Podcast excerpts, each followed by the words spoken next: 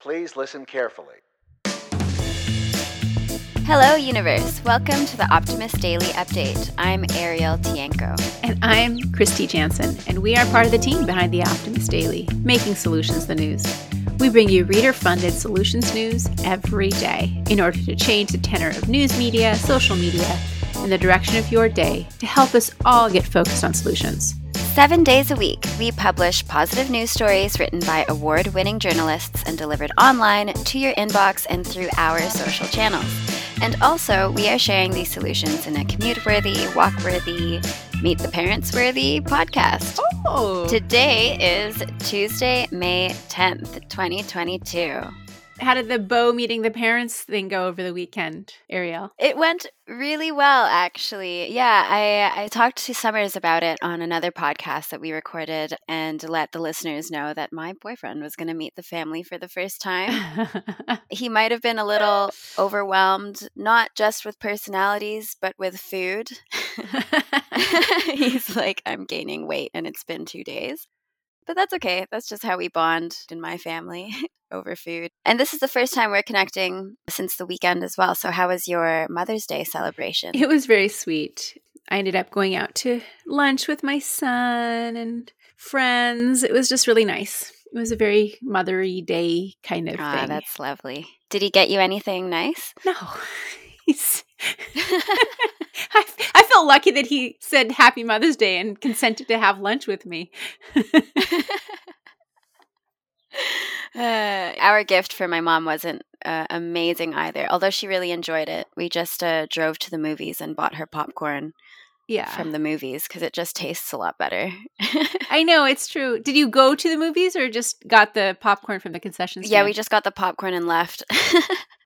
uh, well, should we just uh, get into the news today? Yeah, let's jump into our news here. Uh, why don't you go first? You have a very interesting article, and I want to hear your take on it all. All right. Well, the headline that I chose today says Tasmania becomes one of the world's first carbon negative places. And I thought that that was really cool because we hear a lot about carbon neutral, which is also a good step in the right direction. But at this rate, we should be focusing a lot on carbon negative emissions. Well, just before you go, why don't you explain what a negative carbon emission is? You know, like what does that mean? Okay, so carbon negative emissions actually means pretty much what it sounds like. So, carbon neutral is you're not emitting more CO2 into the atmosphere than you're absorbing. Saving, right? Yeah. hmm Your net emissions are are flat, but in this case, by having more trees or something, right? Or by suck, they're somehow absorbing more carbon than the country is admitting. Yeah, and they actually are able to do this because they've cut down on logging activities. And uh, as most of us know, trees are really great resources for absorbing and containing carbon in our atmosphere.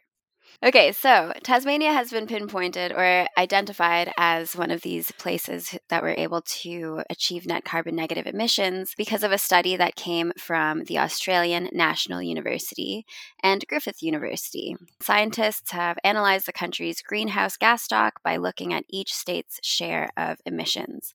And then they saw that Tasmania had made a quote unquote remarkable achievement.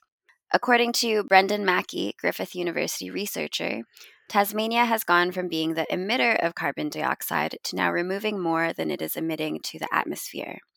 The mitigation benefits is about 22 million tons of carbon dioxide a year. Wow.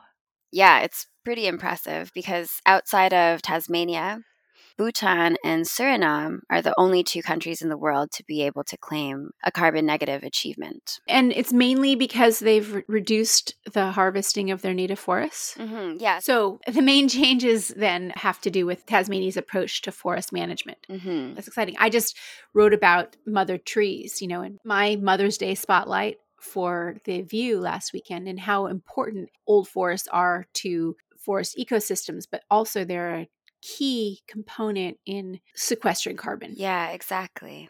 The changes that Tasmania took didn't happen right now. They actually took place in 2011 and in 2012.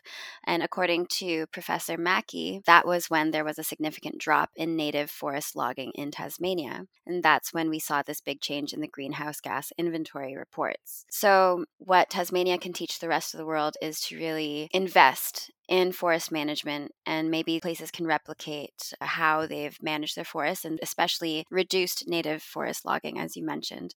And I'll just finish off my story with a last quote from Professor Mackey. He says, It is vital we protect and enhance natural forest ecosystem carbon stocks, and that the mitigation benefits of forest protection are properly accounted for and reported to help us achieve the deep and rapid cuts in emissions needed over the coming critical decade. I, I like it. And it's interesting that it took so many, you know, almost 10 years to really have the benefits show up.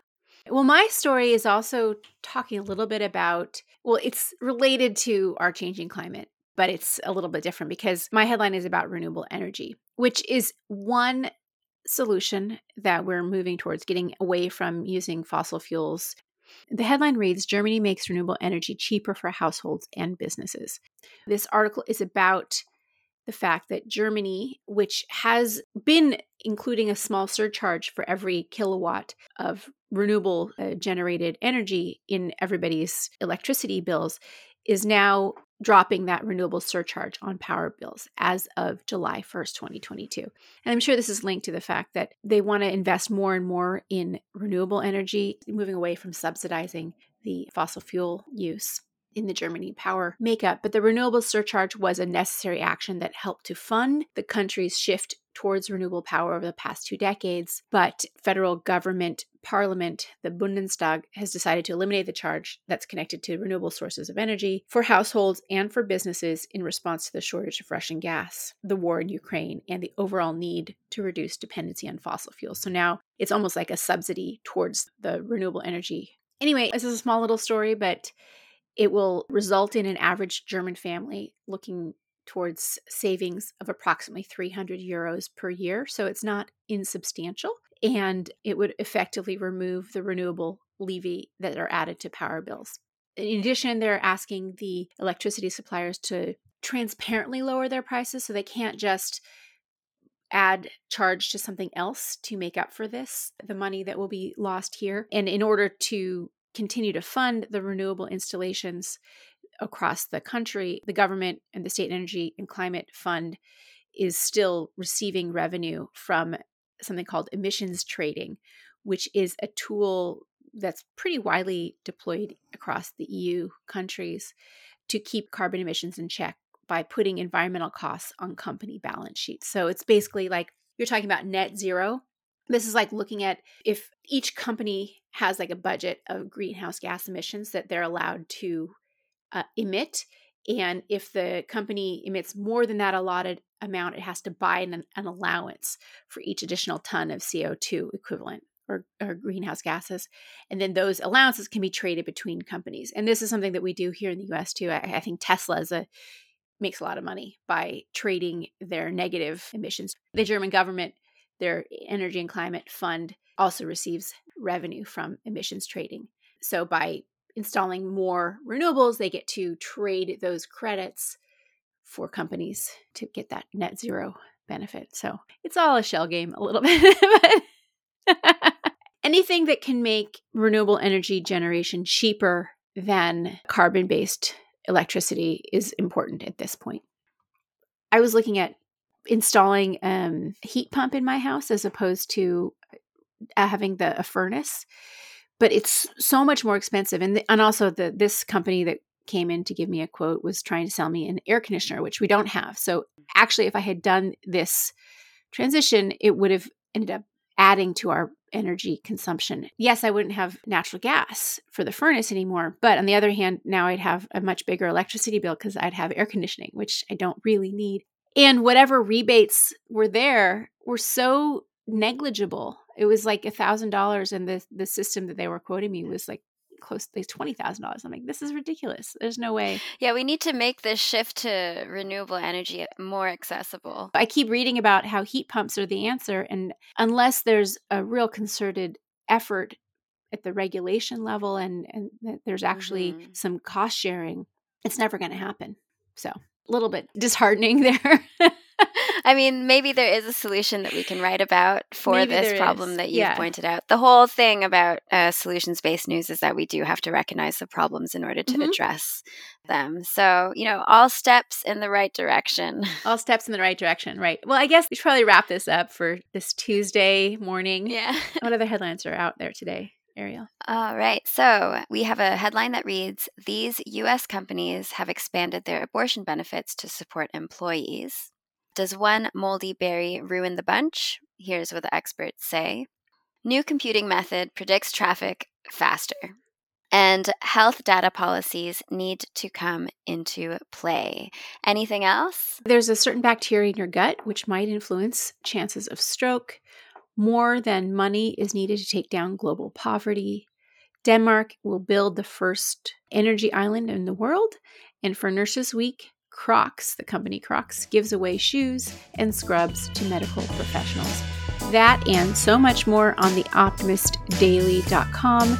Thanks everybody for listening to the Optimist Daily Update. We promise to keep sharing our positive solution based stories with ideas on how you can engage in this world and participate in helping to change it for the good. We promise to keep covering current events, current issues, current solutions with accurate, legitimate sources and offer you the information that we all need to chart new paths for all of us.